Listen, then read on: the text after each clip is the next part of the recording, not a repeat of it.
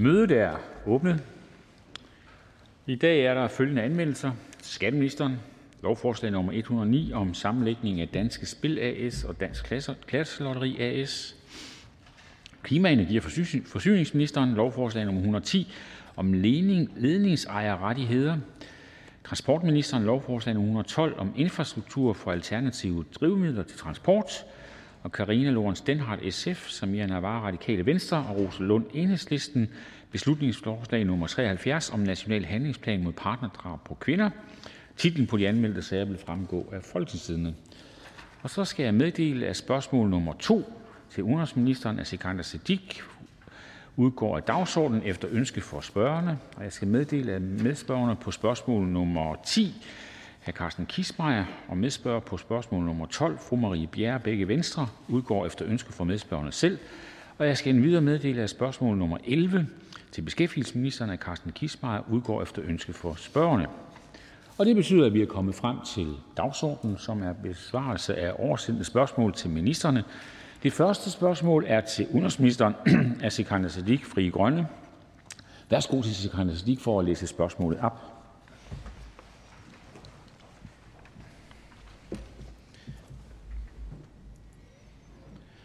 Tak øh, til formanden, og øh, tak til øh, ministeren for at møde op på kort varsel. Vi var vidne til den etniske udrensning. Undskyld, altså, I første omgang læser man bare lige selve spørgsmålet op. Det gør jeg. Ja, fordi så går vi altså det så forfølge, og så svarer ministeren, og så får Sikandar Siddique ordet. Så bare selve spørgsmålet. Det gør vi. Så starter vi med spørgsmålet. Vil udenrigsministeren redegøre for, om regeringen vurderer, at det kan blive nødvendigt med en humanitær intervention for at stoppe den i gang? Undskyld, altså, det jeg ser nu læser op nu, det er spørgsmål 2.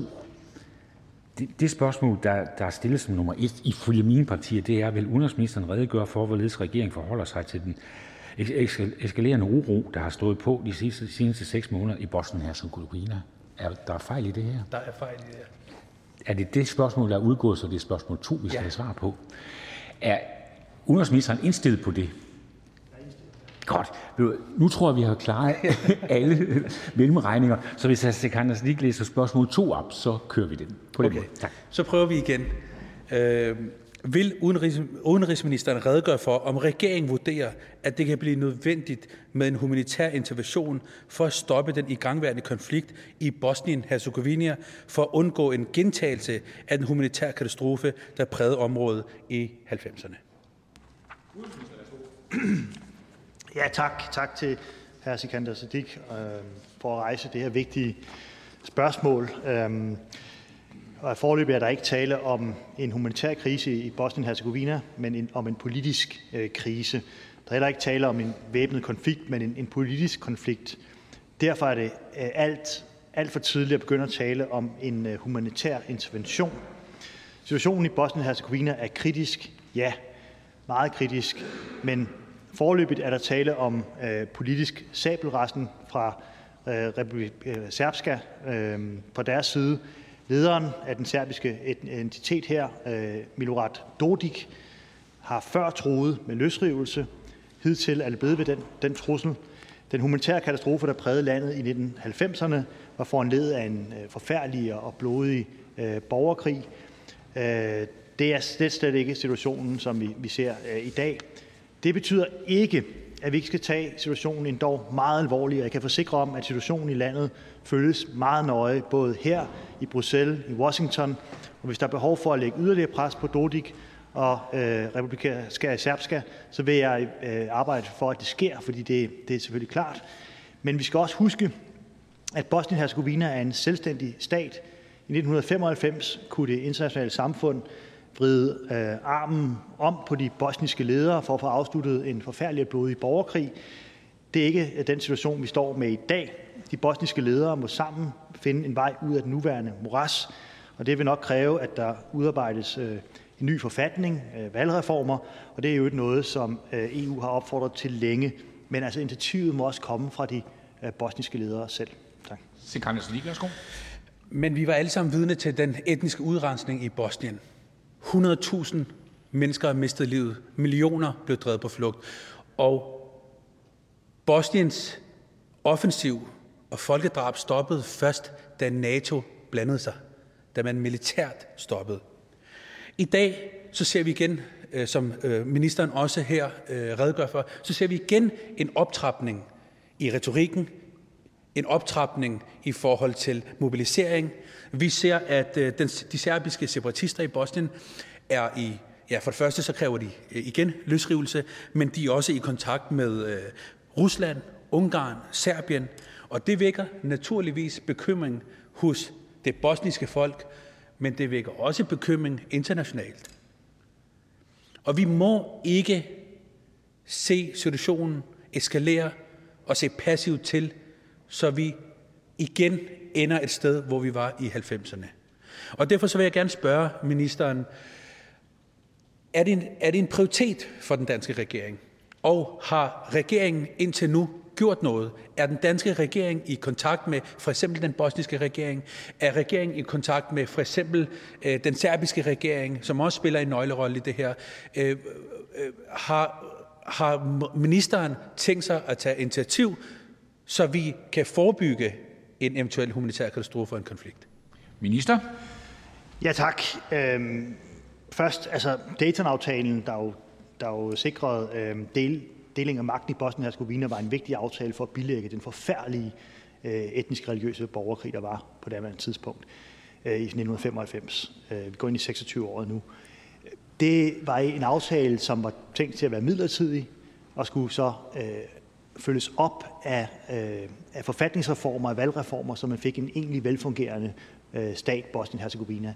Øh, det, det, det er det, vi presser på for. Øh, godt. Hr. Sikhansen, værsgo. Og det er rigtig godt. Men vi må bare ikke øh, ignorere de signaler, der er derude lige nu. Vi må ikke ignorere den mobilisering, den retorik, som vi ser øh, fra separatisterne i Bosnien og for den øh, øh, for serbiske regering. Så jeg vil her afslutningsvis spørge ministeren, vil ministeren garantere for de mange bekymrede bosniere, at hvis situationen eskalerer yderligere, så vil Danmark tage initiativ og gå ind i øh, konflikten? Minister?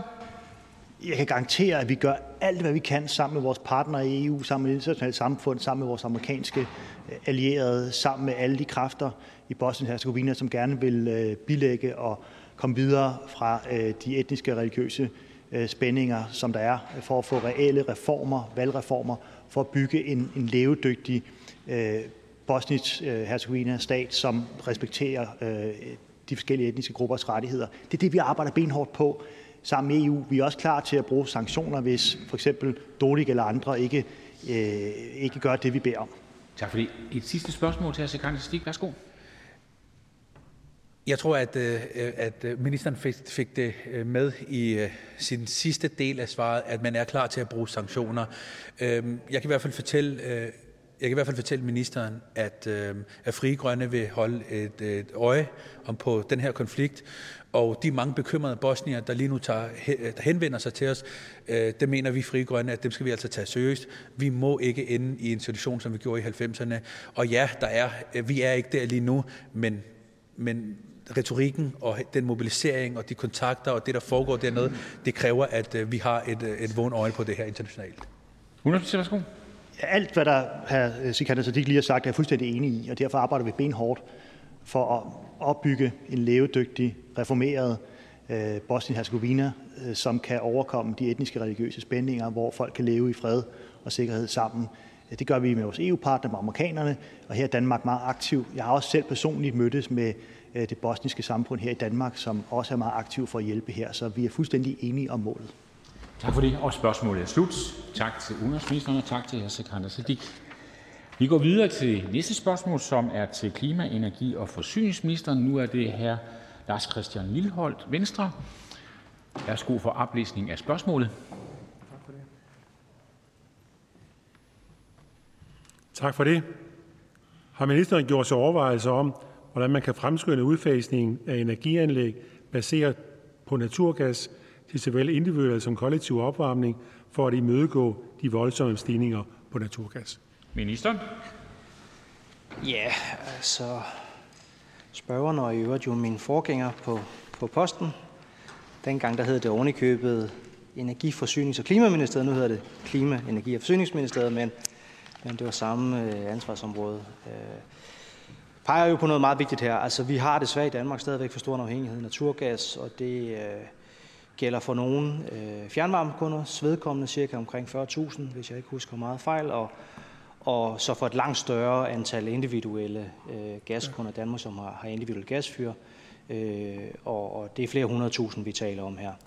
Og der skal selvfølgelig gøres noget. Det, det handler om øh, en, en klimaeffekt, vi gerne vil opnå. Selvfølgelig, øh, naturgas er, er fossilt brændstof, men, men det handler selvfølgelig også om at gøre os selv øh, uafhængige. Og selvfølgelig øh, er det også noget, der skal ses i sammenhæng med vores samlede strategi om, at vi jo også i Danmark vil lukke for udvinding af olie og gas i Nordsøen i, i 2050. Og derfor indgår det selvfølgelig i regeringens samlede strategi, ligesom det jo også har været øh, en, en væsentlig del af den energiaftale, som spørgerens parti heldigvis er en, er en del af, som vi lavede for i år.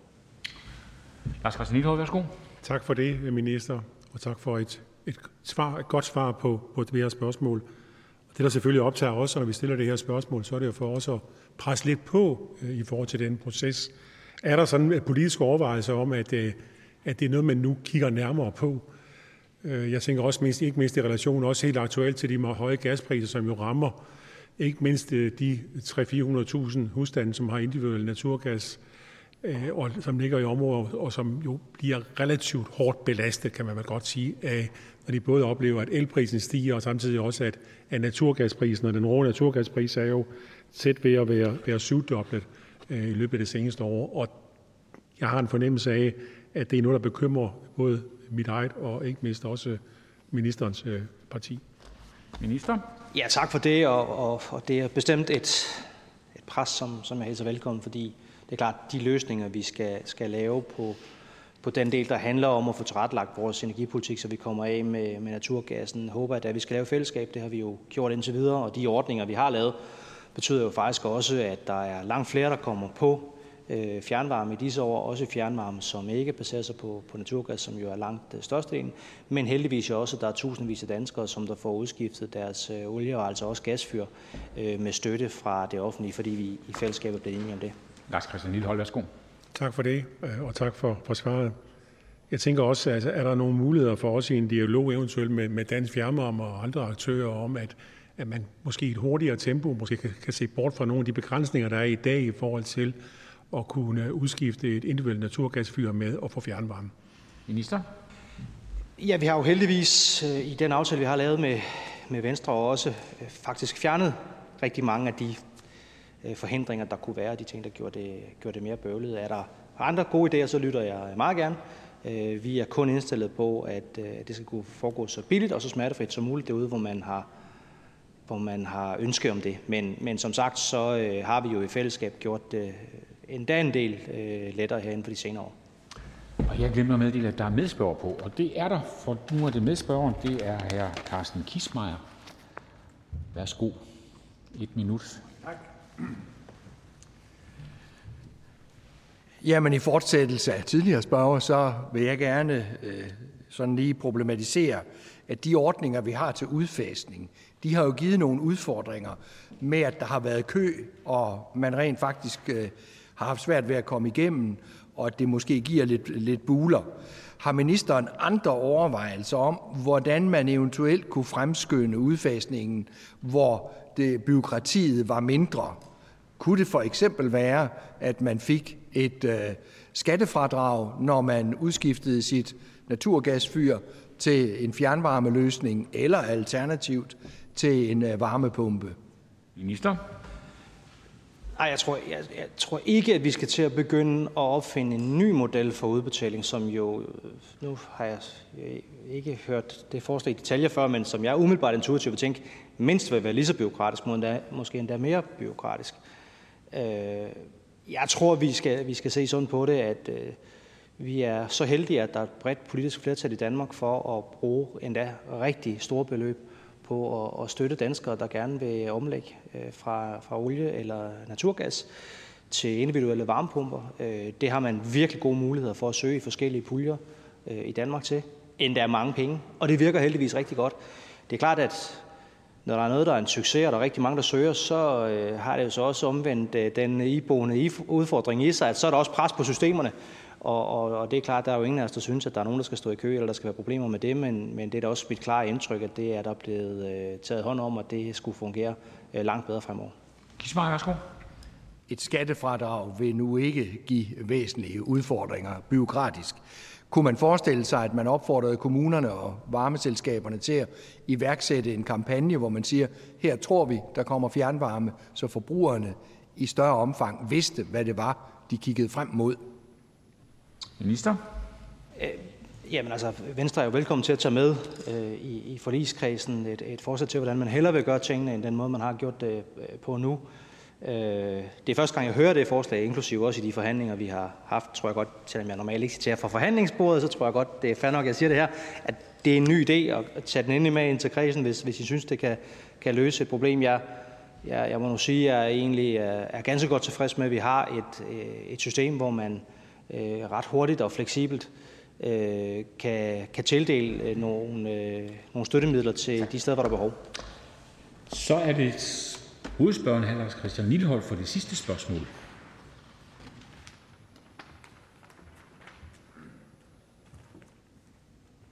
Tak for det, formand. Jeg tænkte, på år tilbage, der lavede man sådan en samlet varmeplan for hele Danmark. Man gjorde det samarbejde med kommunerne, som jo er lokal varmeplanmyndighed. En gang imellem har jeg gjort mig den tanke, kunne man ikke, kunne man ikke øh, overveje egentlig at kigge på, om ikke man burde lave en samlet plan for, hvor skal der være øh, fjernvarme, hvor er det fornuftigt at udbygge med øh, individuel varme eller øh, elvarmepumper osv. Altså, er det overvejelser, man gør sig? Øh, fordi umiddelbart kan man sige, ikke mindst den aktuelle krise på naturgas og på energi i det hele taget, får en led jo, at man, kunne, man burde måske også med de CO2-mål, der er frem mod 2030, om ikke man burde iværksætte sådan en overordnet planlægning. Minister? Umiddelbart øh, kan jeg godt lide ideen, og, og er helt øh, sikker på, at vi kommer til at skal indgå i meget tæt dialog med, med kommunerne her frem mod det energi- og forsyningsudspil, vi vil komme med i løbet af foråret. Når det er sagt, så er der dog øh, den, øh, den faktor at tage med også, at der skal altså være et, mener jeg, det er jeg sikker på, at spørgerne er enige med mig, et vis frirum til også at planlægge derude øh, lokalt, hvor man har øh, viden om, hvad der foregår, og jo egentlig ret mange steder i Danmark er ret entreprenante i forhold til at finde på nye løsninger. Odense, som vi jo begge to kender godt, er jo et ret godt eksempel på, at man jo virkelig har lagt sig i selen for at lave den her omstilling. Tak for det. Spørgsmålet er slut. Men vi fortsætter, han har sagt, med samme besætning. Øh, men nu er det hr. Carsten Kismeier, som er hovedspørger, og hr. Lars Christian Lilleholdt, som er medspørger.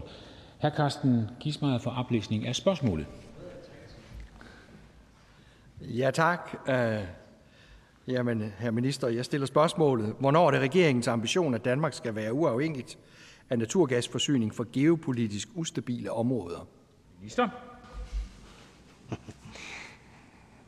Ja, man kan jo sige det der med, øh, at vi skal være uafhængige af naturgas, fordi det kommer fra geo, øh, geopolitisk ustabile områder. Det er jo et selvfølgelig vigtigt øh, sigtepunkt, og det er også klart, at i Danmark, går man tilbage i, i tiden og ser på, hvornår den grønne omstilling startede i Danmark, så gjorde den det jo før, der var nogen, der kaldte den grøn, nemlig i 70'erne energikrisen.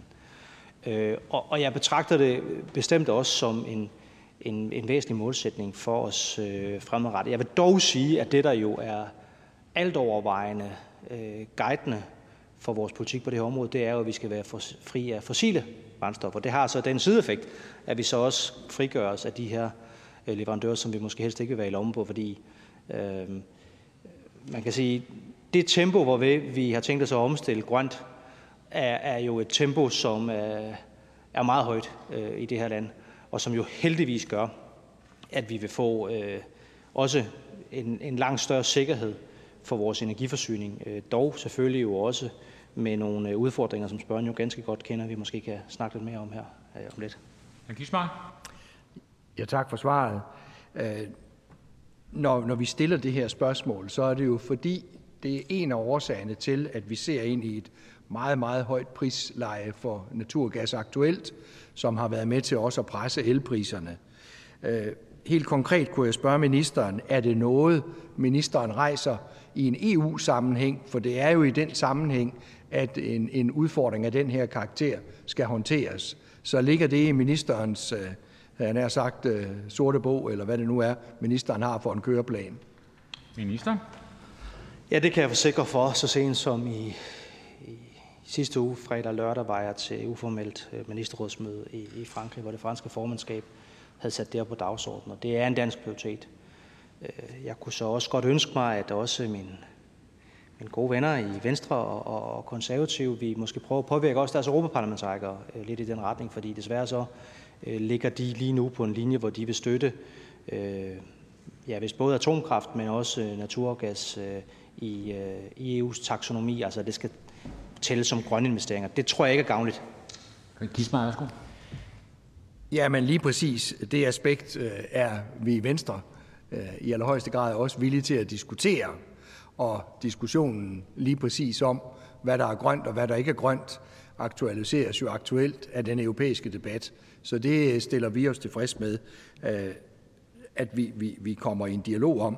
Men sådan helt konkret har ministeren sat en dagsorden og sat sådan ligesom at sige, okay, hvad er det, vi gør i den her sammenhæng? Minister.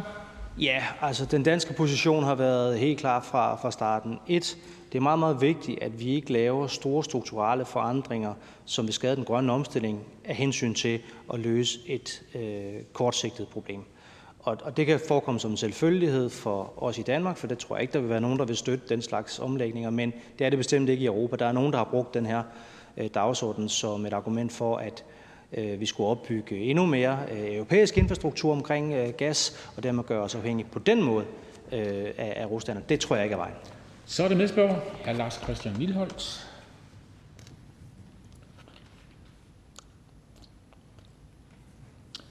I minut, værsgo. Tak for den mulighed.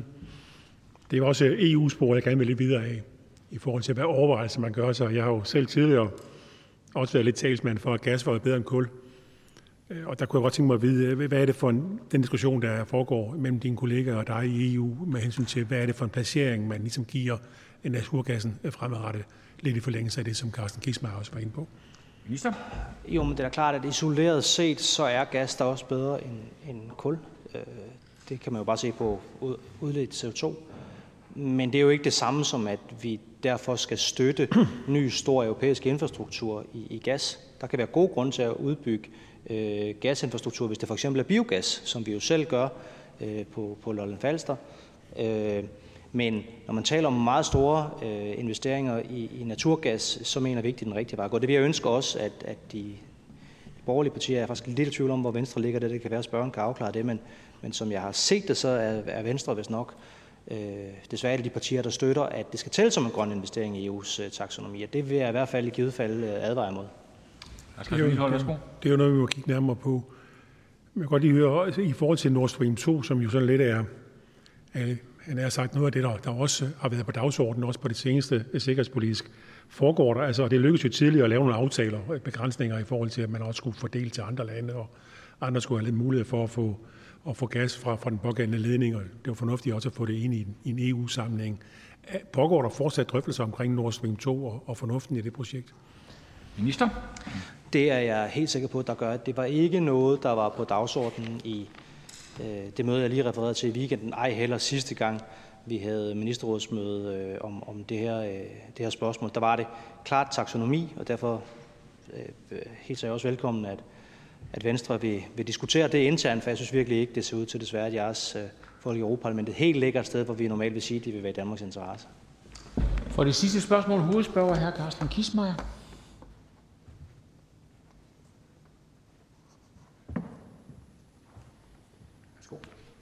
Jamen, når Venstre vi har valgt at stille nogle spørgsmål til ministeren i den her sammenhæng, så er det jo fordi, vi har en bekymring både på den korte og den lange bane omkring energipriserne.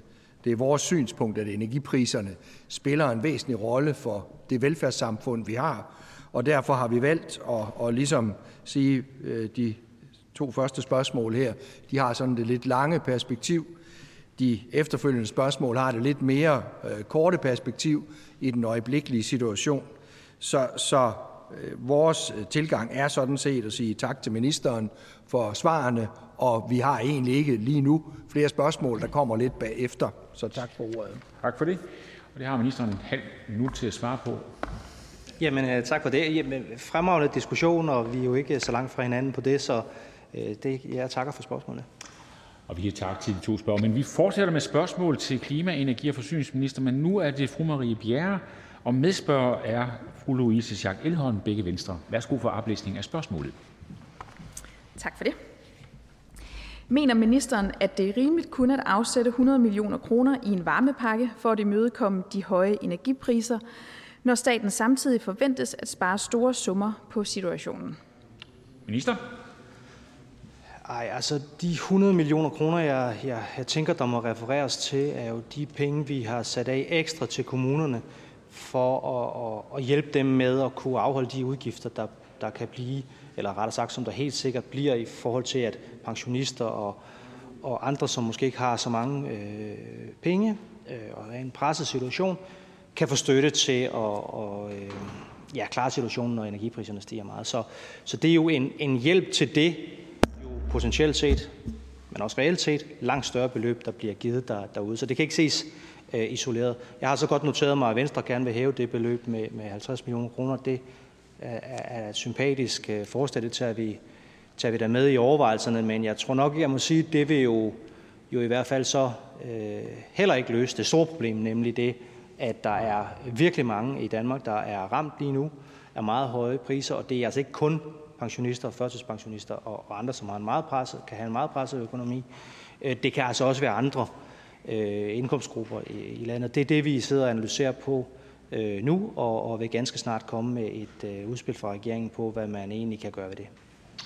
Ulrik Bjerg, Tak for svar, og det er ganske korrekt opfattet. Det er de 100 millioner kroner, som jeg refererer til i spørgsmålet, det er de 100 millioner kroner til øh, en varmepakke. Og det er jo det eneste yderligere, som regeringen gør i den her situation, hvor rigtig mange danskere de oplever at få stigende el- og varmeregninger. Øh, og det rammer meget, meget skævt. Nogle danskere de får nogle varmeregninger, som de slet ikke kan betale.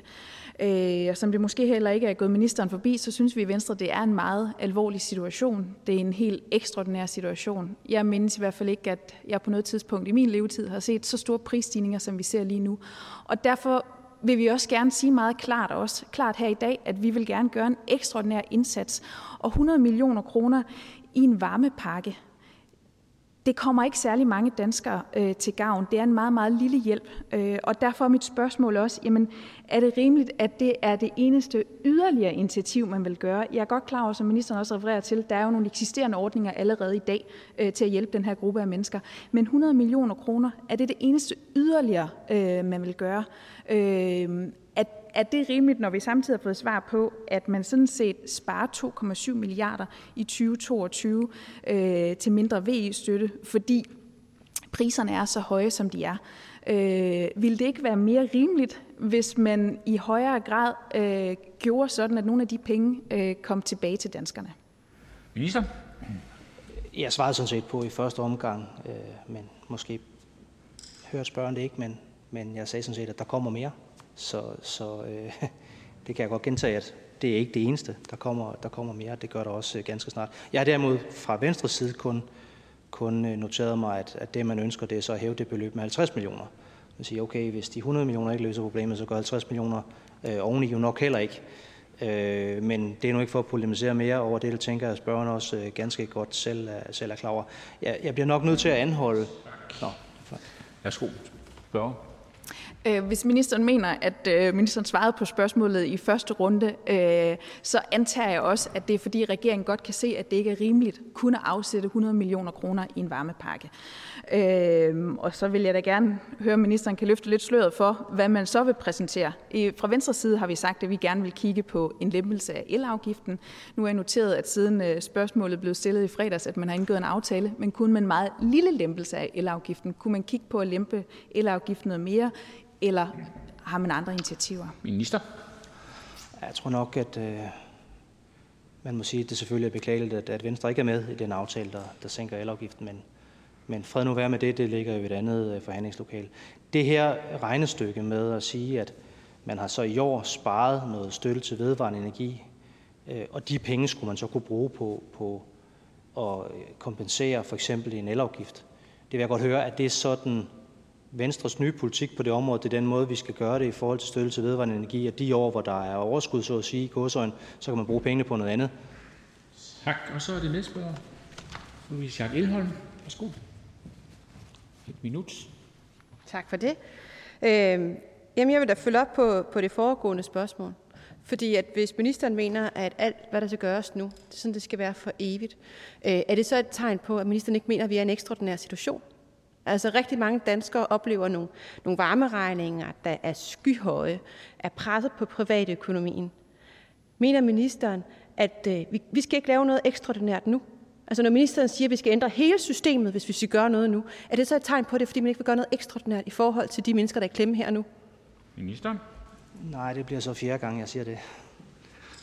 Ja, men det kunne man bare godt forstå, for når Venstre foreslår at bruge nogle af de penge, som staten får ekstra ind i, i hvad det hedder, sparede udgifter, på at, at dække de udgifter her, så påviser vi, hvordan man kan finansiere den ekstraordinære støtte, der er.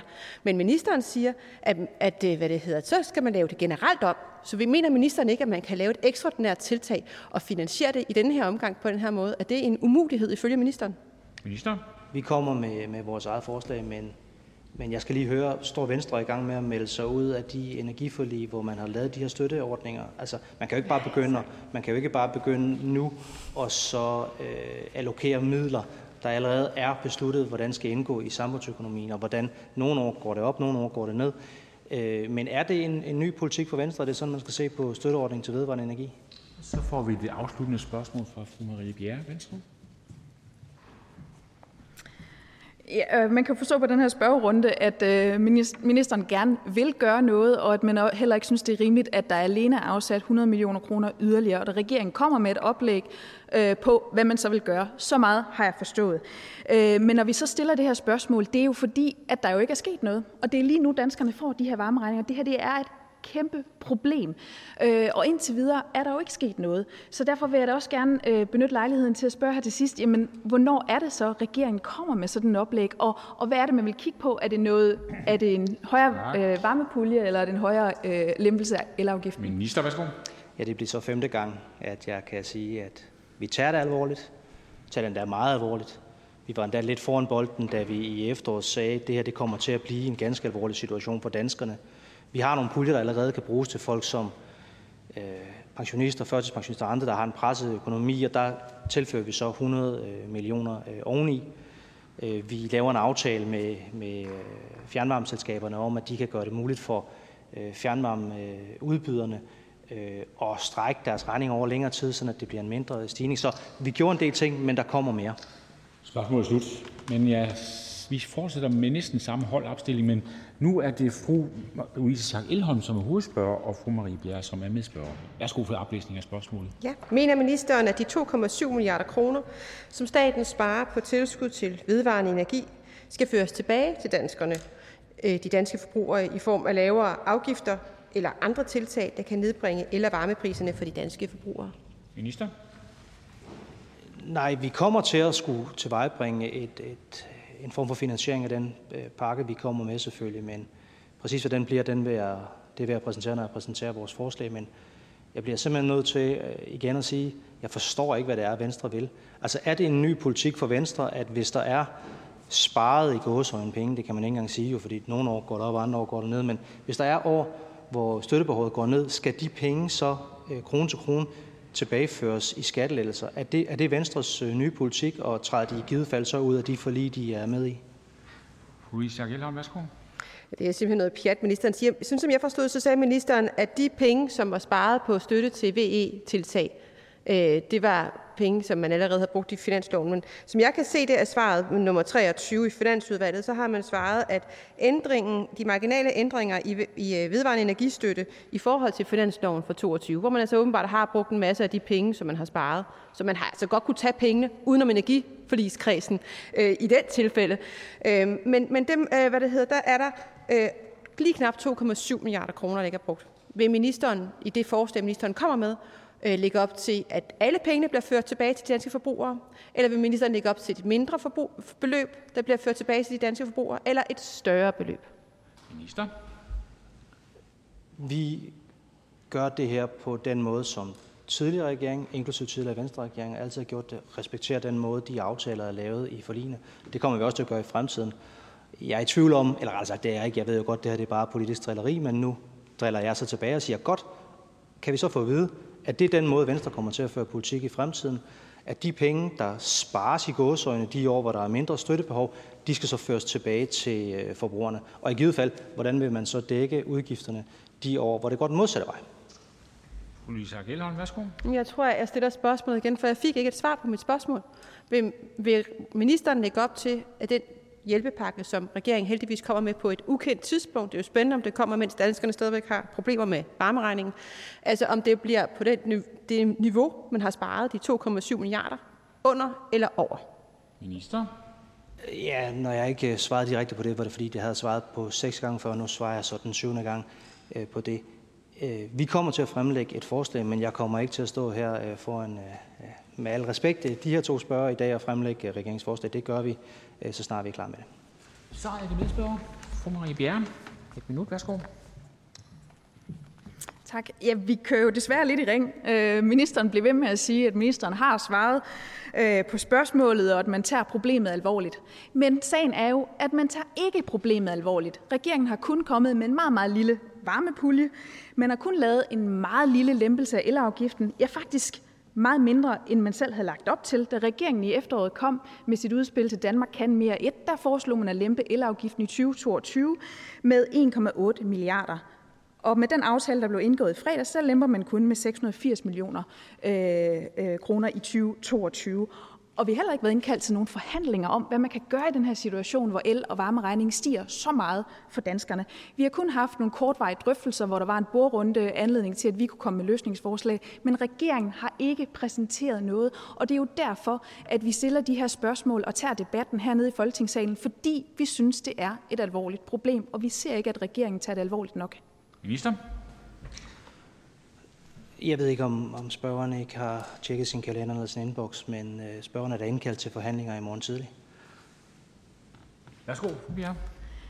Vi har været til drøftelser, og nu er vi så endelig blevet indkaldt til et øh, forhandlingsmøde i morgen. Jeg er glad for, at øh, ministeren øh, nu også kalder det et, øh, et forhandlingsmøde. Og så ser jeg da frem til, at man så vil præsentere noget konkret, fordi sagen er jo, at regeringen har ikke præsenteret nogen som helst løsningsforslag på det her problem her.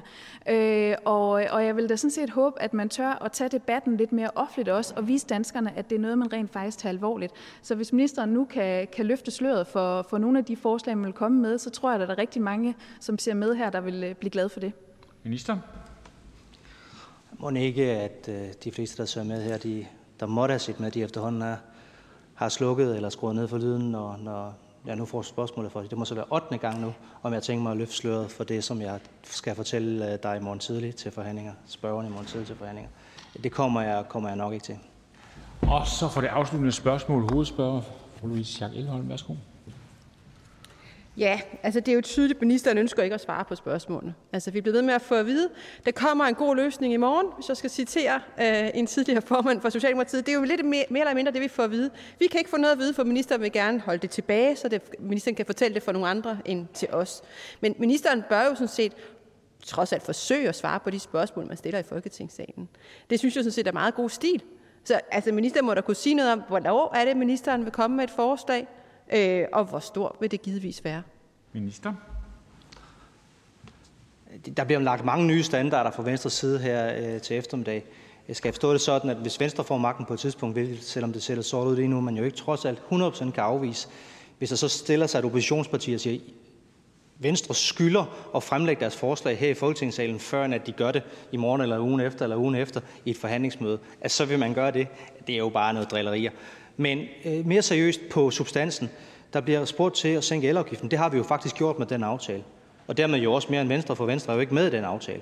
Så kan det godt være, at Venstre siger, at vi vil sænke den endnu mere, men vil I stemme for det, vi nu sænker den? Spørgsmålet er slut. Tak til spørger og tak til minister. Og det betyder, at vi går videre, men nu er det til spørgsmål til transportministeren, at det er fra fru Susanne Simmer, Fri Grønne. Værsgo for oplæsning af spørgsmålet. Ja, tak. Og tak til ministeren for at vel besvare mit spørgsmål. Øh, det er jo stillet på baggrund af et øh, filmklip, der var i forbindelse... I første omgang læser vi bare selve spørgsmålet op, og så tager okay. vi debatten efterfølgende. Ja, tak. Undskyld. Igen tak. I forbindelse med igangsættelsen af byggeprojekt Lynetteholmen, den nægte ministeren den 17. januar at lade en journalist fra BT stille spørgsmål, medmindre den pågældende journalist vil bekræfte ministerens påstand om, at projektets økonomisk hviler i sig selv. Derfor så blev ministerens venligst besvare, hvorvidt det er regeringens holdning, at journalister skal acceptere og bekræfte ministers udlægning af sagen, inden de kan foretage interviews. Minister. Mange tak for spørgsmålet først og fremmest. Øh, vi kommer næppe på de få minutter, vi har i dette paragraf 20 spørgsmål, til at kunne vende alle de elementer i den månedlange forhistorie, der har været med BT's øh, misvisende artikler, og derfor øh, øh, er jeg også glad for, at øh, da jeg i sidste uge inviterede hr. Sikander Siddiq øh, på et møde, hvor vi kunne gå de her ting igennem, fordi hr. Sikander Siddiq havde udtalt sig om sagen i medierne. Øh, det møde, der kan jeg forstå, at, øh, at hr. Sikander Siddiq også har foreslået, at fru Susanne Simmer deltager. Øh, så det ser jeg meget frem til, så vi kan komme det hele igennem. Jeg skal forsøge at svare på de få minutter, der er her, øh, fordi spørgsmålet om, hvorvidt øh, journalister skal acceptere og bekræfte en udlægning, det skal man selvfølgelig ikke. Øh, men jeg er også enig i, at det klip, som blev vist, viser et mærkeligt optrin, hvor øh, BT har en interview, forespørgsel, Øh, og hvor, vi, øh, hvor konklusionen jo er, at jeg ikke ønsker at deltage i et interview, øh, og som er en, hvor baggrunden er den, at BT fortsat vil blande økonomien i selve anlægget af Lynetteholm sammen med en eventuel kommende byudvikling. BT's artikler har blandt andet handlet om økonomi ved kommende grundsalg på Lynetteholm, og Transportministeriet har desværre helt ekstraordinært måtte lave en gendrivelse af BT's misvisende præmis, en gendrivelse, øh, som man også kan læse på ministeriets hjemmeside. Jeg er helt enig i, at det er en forudsætning for et velfungerende demokrati, at jeg svarer på spørgsmål og åben om det, åben om det vi laver. Pressen kan også skrive og mene fuldstændig det, de vil, og jeg bestræber mig på at give dem svar i den form, som medierne helst vil have. I det helt enkeltstående tilfælde her har jeg bare oplevet, at dækningen hos BC i denne sag er så misvisende, at jeg simpelthen ikke er tryg ved at stille op til interview, men i stedet besvarer alle mediers spørgsmål skriftligt. Jeg har, inden jeg gik herover, undersøgt nærmere og kan forstå, at der ikke findes spørgsmål, som BT ikke har kunnet få svar på skriftligt øh, i denne her sag. Så alle BT-spørgsmål er altså med andre ord øh, besvaret. Så det handler altså om formen og ikke om indholdet i denne sammenhæng. Susanne Simmer, værsgo. Ja, tak, og tak for svaret. Øh, altså, når læseren skal læse aviserne, så er det jo indholdet, de er interesseret i. Og jeg kan forstå, at ministeren synes, at der skal svares på alle spørgsmål, uanset om man er enig eller ej. Og det glæder mig jo, fordi i et demokratisk samfund, der har vi brug for en fri presse, som ikke øh, bare skal besvare spørgsmål, hvis man er enig med ministeren i det her tilfælde. Så det betyder, at ministeren vil en anden gang svare på de spørgsmål, hvis det ved, ministeren kommer til at stå i den samme situation? Minister?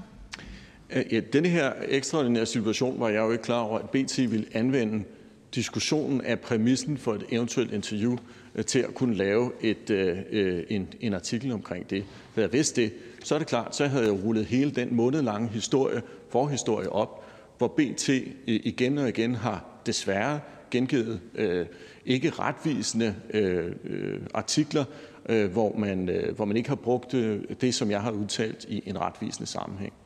Og det er som sagt også derfor, at jeg i denne helt ekstraordinære situation vælger ikke at stille op til interview, men gerne besvare mediets spørgsmål skriftligt. Ja, altså nu, altså nu spørger jeg så, betyder det noget, om en journalist spørger med presse på, eller kamera på, eller ministeren spørger uden kamera? Og så kommer jeg igen i tvivl om, hvorvidt at ministeren kun vil svare, hvis interviewer end journalisten har forstået den præmis, som ministeren stiller op?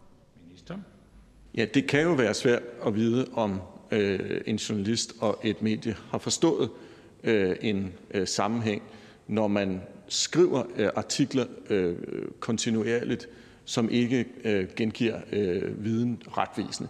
Og især fordi man hos andre medier, for eksempel Berlingske Tidene, der har skrevet nøjagtigt de samme artikler med nøjagtigt de samme kilder, ikke skriver de øh, i øvrigt kritiske artikler misvisende, så er det klart, så kan man jo godt sidde tilbage med en, en utryghed om, om det, man siger, bliver brugt i en retvisende sammenhæng. Susanne Simmer, sidste spørgsmål. Værsgo. Ja, og, og så er jeg nødt til at høre, når ministeren siger en retvisende forståelse, betyder det så i virkeligheden, at ministeren siger, at der er én sandhed? Så hvis journalisten mener, at man kan forstå det her og Lynetteholm i det her tilfælde på en anden måde, end økonom, de økonomiske rammer på en anden måde, end det ministeren mener, så er det ikke øh, berettiget at stille et spørgsmål og få et interview. Minister.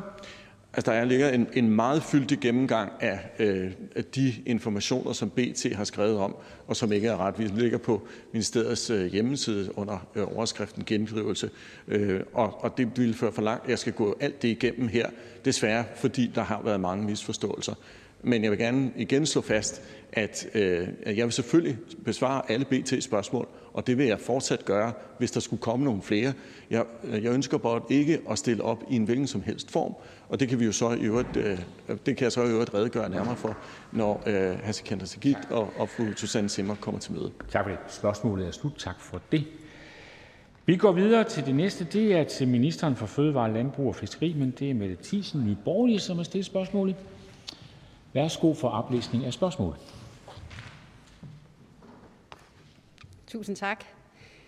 Mener ministeren, at politikere og myndigheder er bedre til at bestemme, hvad danskerne indtager kost, end danskerne selv? Værsgo, minister. Jamen det korte svar, det er nej. Det er simpelthen danskerne selv, der skal bestemme, hvad de putter i munden, hvad de har lyst til at spise.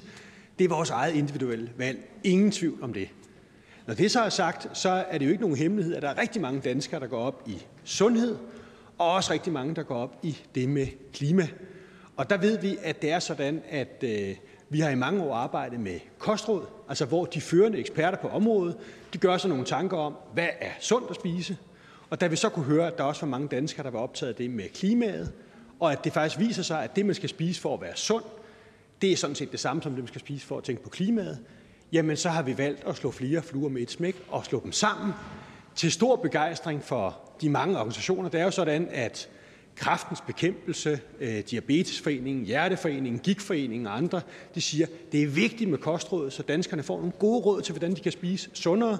Og vi ved også, at der er, øh, jeg tror det er øh, tre ud af fem danskere, der gerne vil spise mere klimavenligt. Men så er det også en god idé at inspirere danskerne til, hvordan kan man sammensætte sine måltider, så man også reducerer CO2-udslippet.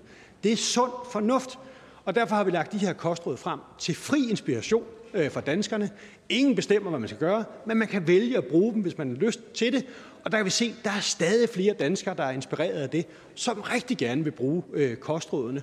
Og der er faktisk en større interesse for det nu, hvor vi har lagt klima ind, end hvor det kun øh, var sundhed. Og det synes jeg er øh, fantastisk. Jeg vil bare lige henlede opmærksomheden på, på dagens udgave af Avisen Danmark, hvor jeg sammen med en række store organisationer, nu nævnte jeg patientorganisationer før, men der er også øh, Danmarks Idrætsforbund, øh, og der er DGI, øh, der er Forbrugerrådet Tænk og andre, der siger, kostråd, det er en super god idé, fordi danskerne selv skal bestemme, hvad de skal spise, men de må godt blive inspireret med gode, fornuftige råd.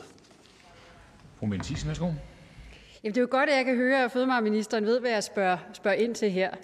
Øhm, fordi jeg kritiserede jo forleden dag på Facebook, at øh, ministeren og hans styrelse bruger skattekroner på at belære danskerne om indtag af broccoli. Og BT har efterfølgende afsløret, at øh, Fødevarestyrelsen, der nu anbefaler en mere plantebaseret øh, kost, har brugt i alt 3.131.000 kroner på at informere om de nye klimavenlige kostråd i 2021. Og derudover forventer styrelsen at bruge 800.000 kroner på kampagner om kostrådene.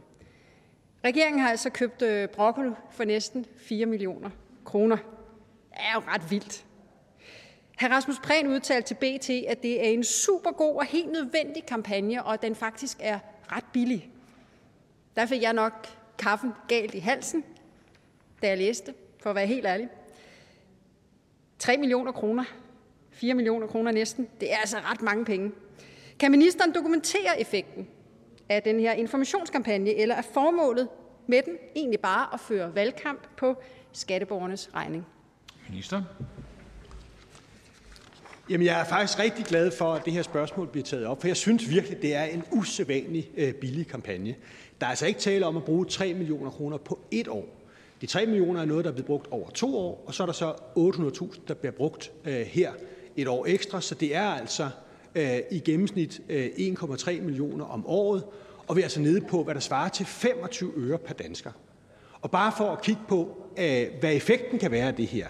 Altså Københavns Universitet har lavet en undersøgelse, der viser, at der er sundhedseffekt, bare alene sundhedseffekt, for 12 milliarder kroner om året. Det svarer altså til 2.000 kroner per dansker. Så er det fru Mette Thiesen. Værsgo. Tusind tak. Det, jeg synes altså, det er ret vildt, øh, hvordan ministeren inde et forsvar at bruge danskernes hårdt tjente skattekroner på opdragelseskampagner. Der mangler lidt bevis for effekt. Det lugter øh, lidt af ikke blot at brande sig selv, men også sit ressortområde. Så kære minister, regeringen er jo ikke pædagog for danskerne. Politikere og myndigheder de skal ikke bestemme alt over danskerne, heller ikke deres indtag af mad. Og på Facebook der skrev ministeren også lidt groft og fejlagtigt, at jeg er imod forebyggelsen af alvorlige sygdomme. Mener ministeren, at danskere, der kritiserer lemfældig omgang med danskernes skattepenge, er imod at forebygge alvorlige Så får vi svar fra ministeren. Værsgo. Jeg synes simpelthen ikke, det er lemfældig omgang med danskernes øh, penge. Det er jo det at lave oplysning, information, kampagne, det er jo noget, vi har gjort i mange år i Danmark med kæmpe øh, succes. Øh, tænk på indsatsen for at oplyse danskerne om at lade være at køre spritkørsel. Det er noget, der virkelig har virket. Kig på kampagnen fra 1980'erne og 90'erne imod rygning. Det er noget, der virkelig har virket. Der er det ene eksempel efter det andet på, at oplysning, information, inspiration rent faktisk har rykket noget. Det kan vi også se med kostrådene. Danskerne begynder at spise mere klimavenligt og mere sundt. Så er det fru Thiesen til sidste spørgsmål. Værsgo. Det er lidt vildt nogle gange, hvad man skal høre, før ørerne falder af. Spritkørsel sammenlignet med indtagelse af broccoli. Ej, altså i min og nye borgerliges optik, øh, der skal politikerne bestemme mindre, danskerne skal bestemme meget mere selv. Og de officielle kostråd de blev indført tilbage i 70'erne, og historisk set har det sikkert været ganske fornuftigt at oplyse danskerne om vigtigheden af at spise sundt og varieret. De har jo egentlig heller ikke ændret sig sådan voldsomt meget siden dengang. Og man har også dengang, siden dengang undervist skoleelever eksempelvis i madpyramiden. Det har jeg også selv gjort i, i hjemkundskabsundervisningen. Øhm, men danskerne er et meget oplyst folkefærd, og derfor forekommer broccoli-kampagnen mig også fuldstændig meningsløs Tak, så får vi svar og fra ministeren. ligegyldig. Værsgo, minister. Jeg er fuldstændig enig med fru Mette Thiesen i, at danskerne er øh, meget oplyst øh, folkefærd, også meget nysgerrige. Og derfor så er det også vigtigt, når der løbende kommer ny viden, at vi så faktisk bruger nogle kræfter og beskedne beløb på at oplyse omkring det her. Husk på, hvis det er sådan, at vi rent faktisk spiser efter de her kostråd, så er der et potentiale på hele 12 milliarder kroner at spare i sundhedsudgifter. Det svarer til 2.000 kroner per dansker. 2.000 kroner per dansker. Den udgift, vi bruger på at udvikle og informere og oplyse om det her, det er 25 øre per dansker. Der er jo gang i den her debat, men jeg siger tak til både spørger og til minister. Tak for det. Vi går videre. Jeg så, at erhvervsministeren var her lige før. Det var med erhvervsministeren. Nu går vi videre til spørgsmål til erhvervsministeren af fru Marie Bjerre, og medspørger er fru Louise Schack Elholm, begge fra Venstre. Værsgo til fru Marie Bjerre for oplæsning af spørgsmålet. Tak for det. Har regeringen overvejet, om man, om man også skal støtte erhvervslivet for at imødekomme de voldsomme prisstigninger på energi, og i, pra, i bekræftende fald, hvordan? Ministeren. Tak for det. Og øh, jamen, altså, jeg kan jo sige, at vi følger udviklingen rigtig tæt i øh, energipriserne fra regeringens side. Og aktuelt er det priserne på gas og el, som er betydeligt højere end sidste fyringssæson. Og det er jo ikke noget, der bare gælder i Danmark, det gælder faktisk i hele Europa. Og den gode nyhed er, at der er udsigt til, at de her priser vil falde igen. Men omvendt er der ikke nogen tvivl om, at de øh, aktuelt høje energipriser, de kommer selvfølgelig til at påvirke både husholdninger og også virksomheder. Og det var derfor, vi præsenterede i november en varmepakke, som skulle øh, rettes mod økonomisk vanskeligt stillede borgere, blandt andet med en pulje på 100 millioner kroner, som altså skulle målrettes pensionister og kontanthjælpsmodtagere. Og lige nu drøfter klimaministeren, som jeg ved, ordføreren ved, øh, situationen med Folketingets partier, øh, herunder om der er behov for at tage yderligere tiltag. Jeg kan også godt forstå, at mange virksomheder er bekymrede, og især dem, der bruger rigtig meget energi i deres øh, produktion. Men man kan også sige, at der er en grund til, at det særligt er familierne, der er i fokus øh, i den her debat. Fordi modsat øh, den enkelte husholdning, så har virksomhederne jo faktisk mulighed for øh, at sende regningen videre. De kan sætte priserne op, og det er også forventningen, at de vil gøre det. Vi kan for eksempel allerede nu se, at der er flere af vores dagligvareforretninger, der har meldt ud, at de begynder at hæve priserne på forskellige dagligvarer, som for eksempel ost og smør, og det er en, øh, en forventelig følge af, at det kræver meget energi at producere fødevarer. Så samtidig så er det her jo en, øh, en fælles udfordring, kan man også sige, altså på tværs af, af lande, og det betyder også, at danske virksomheders øh, konkurrenceevne egentlig ikke i væsentlig grad bliver påvirket af det her. Og det er også en vurdering, jeg deler med Dansk Industri, kan jeg sige, så det er noget, der ligesom er, er fælles øh, forståelse om, at det er sådan, øh, virkeligheden ser ud, og Dansk Industri vurderer generelt, at virksomhederne heller ikke er truet øh, på livet. Så det er, altså, det er altså forbrugerne i sidste ende, der vil komme til at blive ramt af det her, og derfor er det også på borgerne, vi mener, det er det rigtige sted at sætte Bjerg, værsgo. Tak for svaret, og det er godt at høre, at øh, regeringen følger det her tæt, og at øh, erhvervsministeren også gør det. I Venstre har vi meget, meget stor fokus på det her problem, også for, for borgerne og forbrugernes side, og vi har lige kørt en runde med, med klima-, energi- og forsyningsministeren i forhold til, hvad man kan gøre over for danskerne. I Venstre har vi foreslået øh, højere varmepulje og sænkelse af elafgifterne. Men vi er altså ikke blinde for, hvad det her det gør for erhvervslivet, og derfor vil jeg egentlig gerne øh, fokusere det her spørgsmål udelukkende på virksomhederne. Øh, fordi virksomhederne er nemlig også meget hårdt ramt. Det er ikke kun øh, os almindelige danskere, der er hårdt ramt. Og det gælder også øh, i Nordjylland, hvor, øh, hvor vi begge to øh, er valgt, hvor ministeren og, og jeg er valgt. Øh, og jeg synes, det er vigtigt, at øh, regeringen også ved, at det gør ondt for de virksomheder. Og derfor vil jeg egentlig gerne nævne øh, to konkrete eksempler øh, fra Nordjylland, som, som jeg håber, ministeren vil tage til sig. Det er eksempelvis øh, købmanden fra Østerbrønderslev, som har fået en elregning på 78.000 kroner i januar måned, og sidste år der beløb den sig på 34.000 kroner. Det er også virksomheden Danaugi Ulsted, øh, som har fået fordoblet deres elregning, og det har så betydet, at der, deres 1000 kvadratmeter store lagerhal, den må han nu øh, skrue ned for varmen på. Han har sendt medarbejderne hjem, og udvidelsesplaner de er sat i bero. Det kan selvfølgelig ikke blive ved med at gå for sådan nogle virksomheder øh, at man bliver nødt til at gøre det. Det betyder, at vi kommer til at miste arbejdspladser, det betyder, at vi kommer til at miste velfærd, ligesom det heller ikke kan gå for resten af landet. Faktisk så siger Dansk Industri, at øh, virksomhedernes energiregninger de i år de bliver samlet 9,5 milliarder kroner dyrere sammenlignet med 2019. Øhm, og, og derfor vil jeg gerne høre, om, om regeringen ser, at der er nogle muligheder for på en eller anden måde at, at hjælpe erhvervslivet med de her store regninger, som man jo ser lige nu. Minister?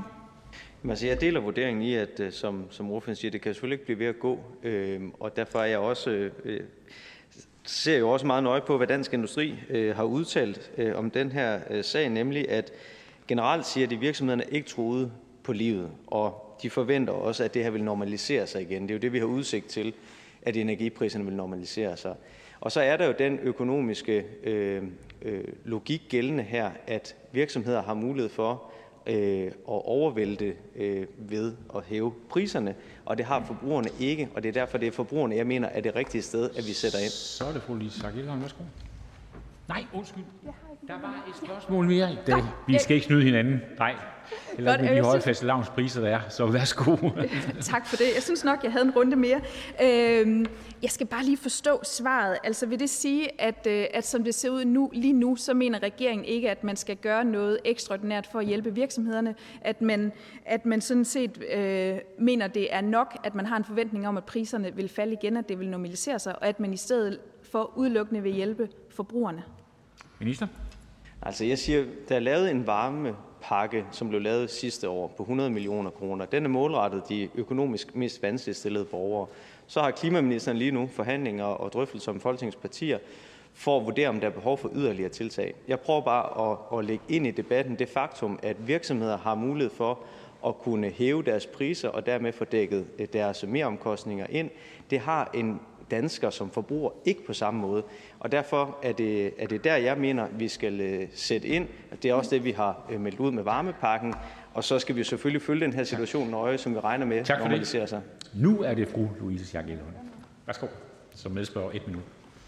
Jamen, øh, det er jo meget interessant også at høre den her diskussion, fordi ministeren, øh, sådan som jeg forstår det, tilkendegiver, at det her formoder man ikke giver de store problemer for virksomhederne. Jeg vil prøve på at høre, om ministeren tror, at det giver en konkurrenceforvridning, for eksempel væk fra de fysiske butikker og over til de øh, netbaserede butikker, altså sådan noget som nemlig.com i forhold til øh, superbrusen eller andet. Fordi de fysiske butikker skal jo sådan set have et lokale, folk kan gå ind i. De skal have kølemondre, der er kølet ned, selvom man åbner døren. Det skal de virtuelle butikker jo ikke. Så ser ministeren, at der kan komme en konkurrenceforvridning væk fra de fysiske butikker? Minister? Altså, jeg tror, jeg skal starte med øh, lige at berigtige det, som bliver sagt øh, indledningsvis. For jeg gengiver øh, min vurdering af sagen, som faktisk flugter med Dansk Industris vurdering af sagen, som er, øh, og nu citerer jeg faktisk øh, Troels Ranis fra Dansk Industri, generelt set er virksomhederne ikke truet på livet, men det er klart, at vi følger udviklingen nøje, og vi kigger ind i, hvordan markedet udvikler sig, men forventningen er, at det vil normalisere sig igen.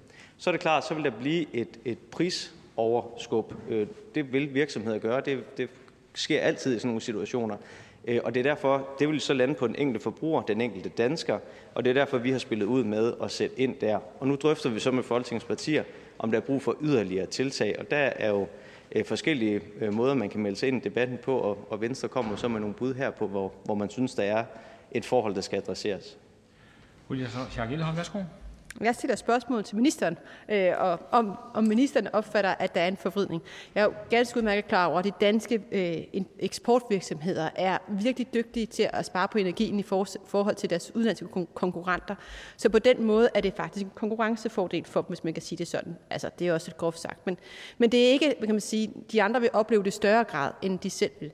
Butikkerne kan putte det over på forbrugerne, men netbutikkerne oplever jo ikke den samme prisstigning. Eller det er det, jeg spørger ministeren til, om ministeren opfatter, at netbutikker, som nemlig .com og andet, har de samme prisstigninger, som man oplever i de fysiske butikker. Så er det minister. Værsgo. Altså, det er ikke en vurdering, jeg har haft øh, mulighed for at lave øh, frem til den her besvarelse, men hvis der er ønsker om det, kan man selvfølgelig altid prøve at, at komme dybere ned i tallene. Jeg tror, at når energipriserne generelt stiger, så vil man blive eksponeret forskelligt hvor man i givet fald står som virksomhed. Det er klart, at energiintensive virksomheder vil blive hårdere ramt, men generelt er vurderingen, det er den for mig som minister, det er den også fra Dansk Industri, at det her det truer ikke virksomhederne på livet, og det er en midlertidig ting, som vi kommer på den anden side af igen. Indtil da, der er det klogt at sætte ind og hjælpe danske forbrugere, og det er det, vi lægger op til at gøre. Så er det fru Marie Bjerre for det sidste spørgsmål. Værsgo. Ja, tak. Jeg vil meget gerne følge op, fordi øh, ministeren svarer jo sådan set meget klart, at det her det er midlertidigt, og det er ikke noget, der truer virksomhederne, og regeringen vil derfor i stedet for fokusere på forbrugerne. Og, og, og derfor vil jeg bare høre, om det er en korrekt konklusion, jeg laver, at regeringen ikke aktuelt har nogen planer om, at man skal gøre noget for dansk erhvervsliv. Minister?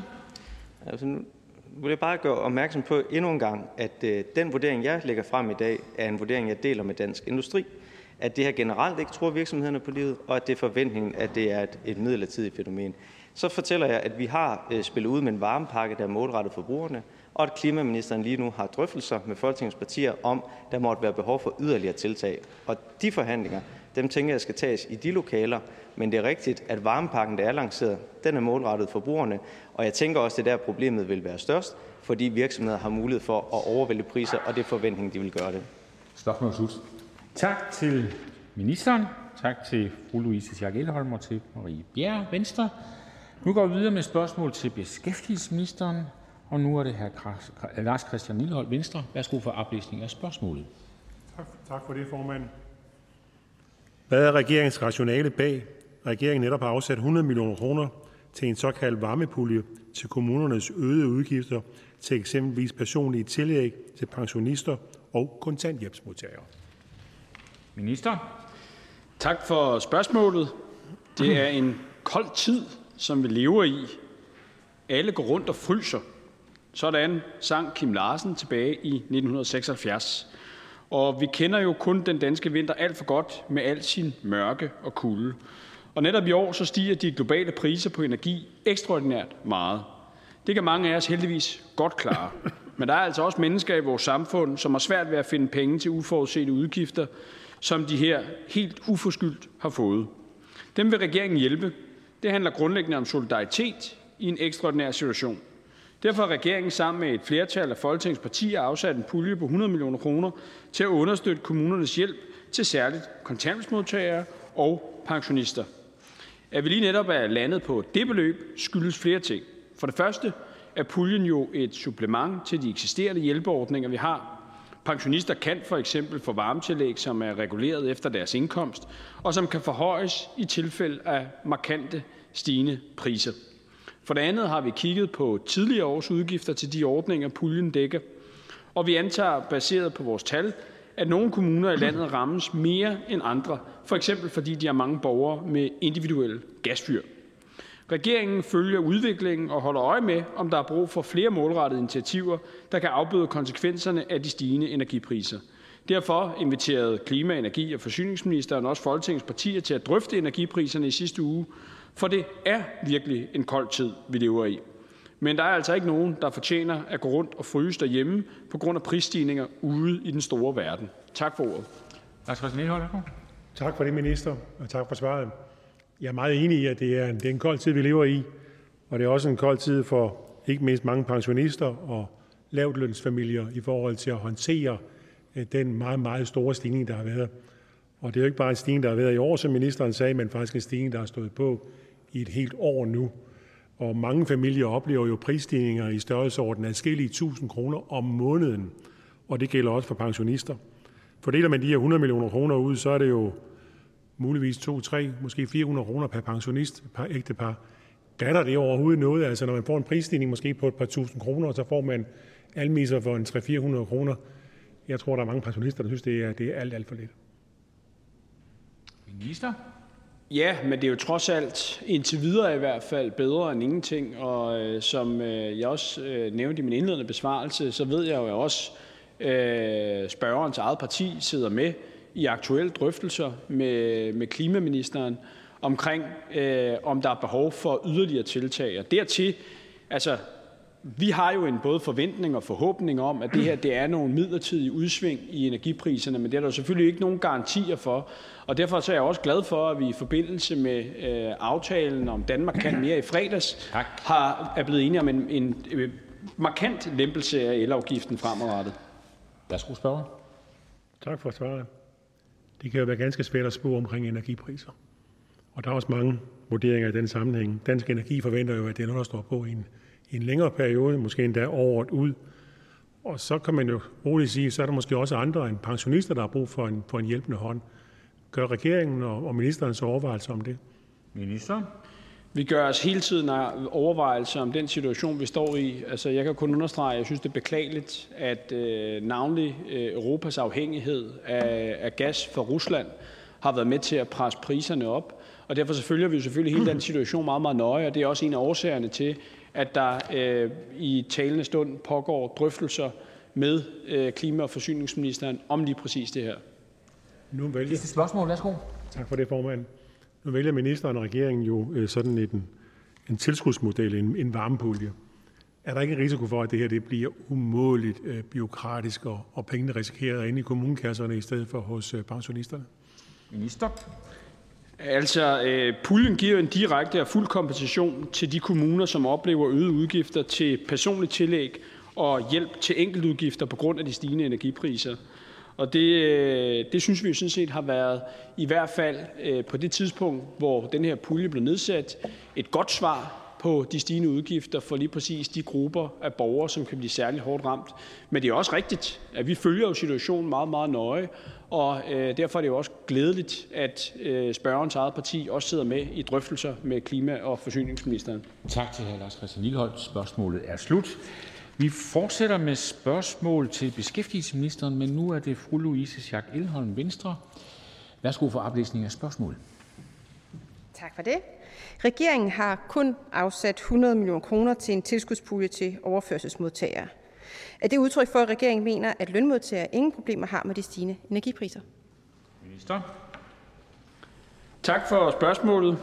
Regeringen har, som øh, spørgeren jo rigtigt refererer til, sammen med et bredt flertal i Folketinget afsat en pulje på 100 millioner kroner til at understøtte kommunernes hjælp til dem i vores samfund, der har mindst, og som derfor bliver ramt hårdest af de stigende priser på el og varme. Da vi så, at priserne på varme og elektricitet begyndte at stige, var det vores absolute topprioritet at holde hånden under de kontantsmodtagere og pensionister, der har allermindst på kistebunden. Det handler grundlæggende om solidaritet, og det er, som jeg ser det, kernen i velfærdssamfundet. Dermed ikke sagt, at der ikke er andre borgere, der kan få sig en forskrækkelse, når den næste varmeregning dumper ind af brevsprækken. Derfor følger vi også udviklingen tæt i regeringen og holder øje med, om der er brug for flere målrettede initiativer, der kan afbøde konsekvenserne af de stigende energipriser.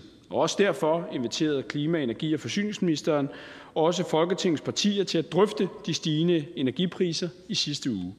For der skal ikke herske nogen tvivl om, at det er regeringens holdning, at ingen fortjener at fryse i eget hjem på grund af prisstigninger ude i den store verden, som man ikke selv har været herre over. Hverken pensionister, kontanthjælpsmodtagere eller lønmodtagere. Tak for ordet. Fru Lisa Elholm, værsgo. Skal jeg forstå det sådan, at øh, regeringen øh, mener, at den forskrækkelse, som jeg kan forstå, øh, lønmodtagere har fået i forhold til energipriserne, den vil man gerne se på og prøve på at imødegå med nogle andre initiativer? Minister? skal i hvert fald høre det således, at det er noget, vi tager meget alvorligt, og at vi ikke udelukker at tage nogen initiativer. I første omgang så er det jo også derfor, at øh, klima-, energi- og forsyningsministeren har indkaldt til drøftelser derom. Spørger? Jamen, der er endnu ikke kommet noget udspil fra regeringen på, hvad man vil gøre for at hjælpe de andre grupper. Altså, vores opfattelse er, at selvfølgelig er det her rigtig svært for dem, som er på overførsler. Men det er altså også et problem for rigtig mange lønmodtagere, som har svært ved at få hverdagen til at hænge sammen, når de ser deres varmeregning mange dobles. Så kommer der et udspil fra regeringen på, hvad man kan man gøre for de øvrige grupper? Minister?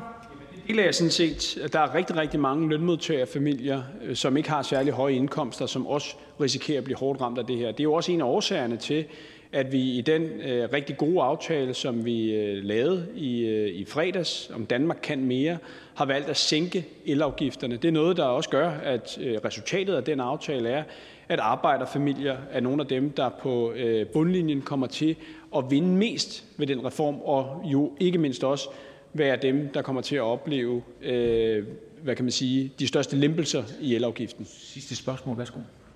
Jamen, vi er også glade for, at regeringen trods alt også valgte at gøre, ligesom Venstre også har foreslået, at sænke elafgiften, og men det ikke er ret meget, så hjælper det dog trods alt lidt. Men ikke desto mindre, så hjælper det vel i begrænset omfang de kunder, der hårdest er ramt af de stigende priser, nemlig dem, der er afhængige af naturgas. Fordi deres afgifter falder jo ikke, men deres varmeregning mange dobles. Så har, man, har regeringen tænkt sig at gøre noget i forhold til dem, der rent faktisk oplever de stigende varmeregninger? Minister? Det er fuldstændig korrekt, og det er også præcis den årsag, at øh, klima-, energi- og forsyningsministeren har indkaldt til drøftelser om, øh, om lige præcis det her spørgsmål. Og vi håber selvfølgelig på, at øh, i modsætning til fredagens aftale, at et bredt udsnit af Folketingets partier vil medvirke til at, øh, at, at drøfte, hvilke gode løsninger der forefindes. Tak for det. Spørgsmålet er slut. Tak til ministeren, og tak til fru Louise Schack Elholm. Og så går vi videre. Det er nemlig sådan, at vi skal videre til miljøministeren, og det er Hans Andersen, Venstre. Værsgo for oplæsning af spørgsmålet. Tak for det. Mener ministeren, at man på demokratisk og tilfredsstillende vis inddrager de mange stigende bekymringer for borgere og berørte kommuner i og omkring områderne Tisvilde Hegn og Horserød i forbindelse med den igangværende proces for udpegning af de kommende 10 naturnationalparker? Ministeren. Jamen, tak for spørgsmålet. At vi øh, nu giver et historisk løft til dansk natur med blandt andet naturnationalparker, det var et løfte, som øh, vi gav til danskerne før valget. Og det er vi nu i gang med øh, at levere på, hvor vi selvfølgelig er optaget af at finde gode lokale løsninger alle steder. Borgerinddragelsen for de næste op til 10 naturnationalparker det startede med muligheden for at melde områder ind tilbage i juni sidste år. De efterfølgende øh, naturvandringer er en af flere inddragelsesprocesser. Jeg var også selv med i Tisvilde Hegn i forbindelse med naturvandringen der. Der har løbende været dialog og input fra forskere, kommuner, borgere og interessenter, og her har aftalekredsen blandt andet nedsat en interessentarbejdsgruppe med repræsentanter fra blandt andet Friluftsrådet, Dansk Cykelunion, Danmarks Idrætsforbund og Spejderne, for bare at nævne nogen. Og de har alle bidraget med deres perspektiver til udvalgelsen af naturnationalparkerne, og vi er også i dialog med kommunerne. På baggrund af de mange input i processen, så besluttede vi at give mere tid til at dykke grundigt ned i materialet og også have opfølgende dialog her i det nye år, og det er vi også i fuld gang med. Og det gælder selvfølgelig også for Tisvilde Hegn og Horsåret Hegn, og efter udvalgelsen øh, nok så vigtigt, ja, så vil dialogen og inddragelsen selvfølgelig fortsætte, blandt andet med nedsættelse af lokale projektgrupper og udarbejdelse af projektplaner og forvaltningsplaner, som er skrædderstyret til hver enkelt område, som også kommer i offentlig høring. Tak. Hr. Hansen, værsgo. Tak for det. Ministeren nævner, at det her skal være et historisk løft. Der skal være gode lokale løsninger. Nævner, at der har været naturvandringer. Men minister nævner også, at man har udsat udpegningen af de 10 konkrete naturnationalparker.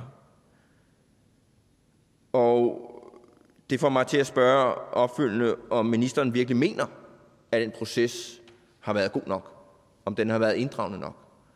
Forleden var der en demonstration i Tisvildeleje, deltagelse af måske 150 mennesker.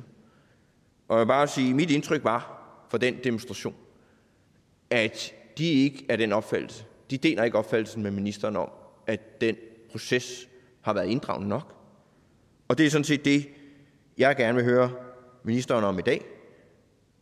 Og ministeren virkelig mener, altså virkelig mener, at det her har været inddragende nok. At man faktisk har lyttet til de mange bekymringer, der er ude omkring i forhold til Naturnationalpark. Og her er det så specifikt Tisbille Hegn og Horshåret Hegn. Minister? Jamen tak for det. Og øh, det er rigtigt, jeg nævnte, at det vi er i gang med, det er et historisk løft af dansk natur, og det er der i den grad brug for. Og derfor kan det også godt ærge mig, at øh, det er jo i hvert fald ikke noget af det, som Venstre har fokus på, hverken når vi debatterer i salen i dag, eller i øvrigt, når vi har debatteret naturnationalparkerne. For der er altså brug for, at vi gør noget for dansk natur. Betyder det så, at vi skal sikre god øh, inddragelse og gode lokale løsninger? Ja, selvfølgelig, og det er jo præcis det, som vi er i gang med. Hans Andersen, værsgo. Vi er fuldstændig enige i, at vi skal have mere natur og bedre biodiversitet. Men det, der kan undre, det er jo, at når man kigger på Tisvilde Hegn, så er det faktisk et område, hvor biodiversiteten er rigtig god. Og jeg må bare sige, at når jeg taler med orienteringsløbere, mountainbikekører, slædehundefører og rytter i almindelighed og brugere i almindelighed af Tisvilde Hegn, så oplever de ikke, at det her er en god proces. Og det er det, jeg spørger ministeren til. Er det virkelig tak. ministeren opfattelse, at den er god nok, den her proces? Tak for det, minister. Værsgo. Men det er også helt fair at spørge. Jeg synes bare ikke, det er rigtigt, når ordføreren siger, at øh, man er helt enig i, at naturen også skal have en hjælpende hånd. For vi ved jo, hvad de faglige anbefalinger er. Store sammenhængende naturområder, hvor naturen også får lov til at være mere vild. Det er jo præcis det, vi er i gang med. Og der kan vi bare se, at Venstre øh, betvivler, jamen er der overhovedet en naturkrise? Skal vi overhovedet gøre noget ved det her? Og det er jo ærgerligt, fordi der er brug for, at vi gør noget. Og jeg øh, har også møder med orienteringsløberne, med mountainbikerne, med rytterne, og jeg oplever egentlig, at de også er optaget af, at vi skal passe på naturen. Og det er jo præcis de fællesmængder, som vi er i gang med at finde. Her Hans Andersen, sidste spørgsmål. Værsgo. Tak for det. Altså min klare opfordring er til ministeren her i dag, at sætte den proces på pause. Fordi Frustrationen er stor. Oplevelsen er, at områder nu skal hegnes ind, og med den konflikt, det så kan medføre, den frygt, den frustration, det medfører os rigtig mange brugere. Så min opfordring i dag til ministeren er, sæt nu processen på pause, og lad os nu sætte os ned sammen og finde de rigtige løsninger. For vi stiller også spørgsmålstegn ved, om det nu også er, at der er kun én løsning, og det er at hegne områder ind. Tak for det. Så er det ministeren. Værsgo. Men så modsiger ordføreren jo også lidt sig selv, hvis man først siger, at vi er helt enige, at vi skal gøre det her, og bagefter siger, nej, vi skal ikke gøre det her, det, vil, det er vi faktisk stærkt tvivlende over for. Det er jo derfor, man bliver lidt i tvivl om Venstres kurs på det her område. Vil man reelt passe bedre på biodiversiteten i Danmark? Det er jo det, som det her handler om. Og vi har hele vejen sagt, selvfølgelig skal det give spændende naturoplevelser. Vi har lavet trepartsaftalen med Friluftsrådet og DN. Vi mødes med de her friluftsorganisationer, fordi det er vigtigt, at man også kan være aktiv ude i naturen. Det vil vi rigtig gerne. Men det ændrer bare ikke på, at udgangspunktet for det her, det er, at vi skal hjælpe dansk natur. Tak for det. Spørgsmålet er slut, men vi fortsætter med spørgsmål til miljøministeren, og det er stadigvæk hr. Hans Andersen. Værsgo for oplæsning af spørgsmålet. Tak for det. Vil ministeren sikre, at der i forbindelse med etableringen af Gribskov Naturnationalpark og i forlængelse af de mange kritiske høringssvar bliver gennemført en VVM-undersøgelse? Minister. For spørgsmålet. Naturstyrelsen har anmeldt en screening af projektet Naturnationalpark Gribskov, og for lige at folde det ud, øh, Naturnationalparken øh, er vurderet omfattet af Miljøvurderingsloven, og det er altså på den baggrund, at Naturstyrelsen har anmeldt den her screening af projektet Gribskov. og her har lagt til grund, at projektet ikke behøver at gennemgå en fuld miljøvurdering, fordi projektet vurderes ikke at have væsentlig indvirkning på miljøet. Det er vurderingen, at projektet vil være med til at gøre naturforholdene bedre. Det er Miljøstyrelsen, som så er kompetent myndighed, der gennemfører screeningen af projektet. Screeningen, som Miljøstyrelsen foretager, er en vurdering af, om det ansøgte projekt kan forventes at få væsentlige indvirkninger på miljøet. Og forud for screeningsafgørelsen, der skal Miljøstyrelsen så foretage en høring af de berørte parter, herunder kommunen. Så frem Miljøstyrelsen i sin screeningsafgørelse når frem til, at det ansøgte projekt ikke forventes at kunne få væsentlig indvirkning på miljøet, så skal det ansøgte projekt ikke gennemgå en miljøvurdering. Miljøscreening af projektet i Naturnationalpark Gribskov er stadig under udarbejdelse, og Miljøstyrelsen forventer at kunne annoncere afgørelsen i april i år. Hr. Thomsen. Tak for det. Når nu der er rigtig mange mennesker, der bliver berørt af en sådan øh, udpegning af Gribskov som naturnationalpark. Øh, jeg oplevede forleden, at øh, der er hestefolk, men også hestefolk med, med øh, køretøjer, der nu øh, frygter, at nu kan man ikke længere færdes i den indhegnede, fremtidige indhegning af, af Gribskov. Der er spejdergrupper, som siger, hvordan skal vi nu færdes i den her skov fremadrettet. Så øh, synes jeg, at det kunne da være en, en rigtig god model at gennemføre en ordentlig, grundig VVM-undersøgelse af dette projekt, fordi det har jo væsentlig indvirkning, jo ikke bare på miljøet, men jo også på det omkringliggende naturområde med omkringliggende kommuner og borgere, der bliver berørt af det her. Og derfor er min opfordring, at ministeren nu tager initiativ til, at det faktisk får gennemført en ordentlig og grundig VVM-vurdering af det her. En grundig VVM-undersøgelse, fordi det er det, der skal til, mener jeg, for at vi får grundigt inddraget alle berørte parter. For jeg mener sådan set ikke, at det er rimeligt at nøjes med en screening. står øh, VVM jo for en vurdering af virkningen på miljøet, og det er jo derfor, at det er den proces, man øh, gennemfører her. Og der følger den proces, som man er i gang med i Naturnationalpark Gribskov, præcis almindelig praksis. Øh, og vi har jo dygtige myndigheder i dette land, som kan foretage den slags vurderinger, og det er i det her tilfælde Miljøstyrelsen. Så det undrer mig da meget, hvis man fra Venstres side ikke har tiltro til, at Miljøstyrelsen kan afgøre det ud fra helt faglige kriterier. Hans Andersen. Jeg vil blot opfordre ministeren til at lytte nu til berørte kommuner, berørte borgere, brugere af Gribskov i almindelighed, og foretage den grundige analyse af virkningerne af miljøet på baggrund af en udpegning af Gribskov som fremtidig naturnationalpark. Og jeg synes da, at ministeren skal lade tvivlen komme de berørte parter til gode her. Så jeg forstår ikke modstanden mod at lade området og lade projektet omfatte af en VVM-undersøgelse. Tak for det. Så er det minister. Værsgo. Men det her det er ikke en politisk holdning. Det er jo et spørgsmål om at sige, at vi har nogle regler i Danmark, som skal overholdes. Her har vi nogle faglige myndigheder, som træffer nogle afgørelser, blandt andet i forhold til VVM. Og der har man så fra Naturstyrelsen som bygherre vurderet, at det kan øh, være en screening, den skal så beskrives, og så er det Miljøstyrelsen som myndighed, der afgør det. Så skal jeg forstå det sådan, at Venstre ikke mener, at det er en myndighedsafgørelse? Altså i forhold til inddragelsen og det omkring at høre, øh, også på forvaltningsplanen, ja, så har der jo været offentlig høring for det første omkring det, og vi er jo i fuld gang med inddragelsen, som sagt. Sidste spørgsmål til hr. Hans Andersen. Jeg synes bestemt, at ministeren skal lade borgerne komme til ord, de berørte kommuner, og grundigere end det forløb, der har været. Frustrationen er stor, utrygheden er stor, og der forstår jeg ikke, hvorfor at ministeren ikke kan lade tvivlen og lytte til de berørte parter, og dermed også lytte på den måde, at man laver en VVM-undersøgelse, altså er grundigere end en screening. Jeg forstår ikke, ministeren, hvorfor ministeren er så optaget af at nøjes med en screening, når tak. modellen kunne være en undersøgelse. Så er det ministeren. Værsgo. Men det er jo at vende det helt på hovedet. Altså, som jeg sagde før, vi vil utrolig gerne inddragelsen. Jeg har selv været i Gribskov adskillige gange, både at mødes med kommunen og mødes med friluftsorganisationer som orienteringsløberne. Alt det skal vi selvfølgelig gøre. Der er også en lokal projektgruppe, hvor man taler om, hvordan får vi det her til at fungere i dagligdagen, sådan så vi kan nyde den spændende natur. Men det her det er jo en myndighedsafgørelse, og mig bekendt så plejer Venstre ikke at stå der, hvor man ikke har tillid til danske myndigheder. Tak for. Spørgsmålet er slut. Tak til ministeren, og tak til hr. Hans Andersen. Og hermed er spørgetimen afsluttet. Der er ikke mere at foretage i dette møde. Folketingets næste møde afholdes i morgen torsdag den 27. januar kl. 10. Og jeg henviser den dagsorden, der vil fremgå af Folketingets hjemmeside. Mødet er hævet.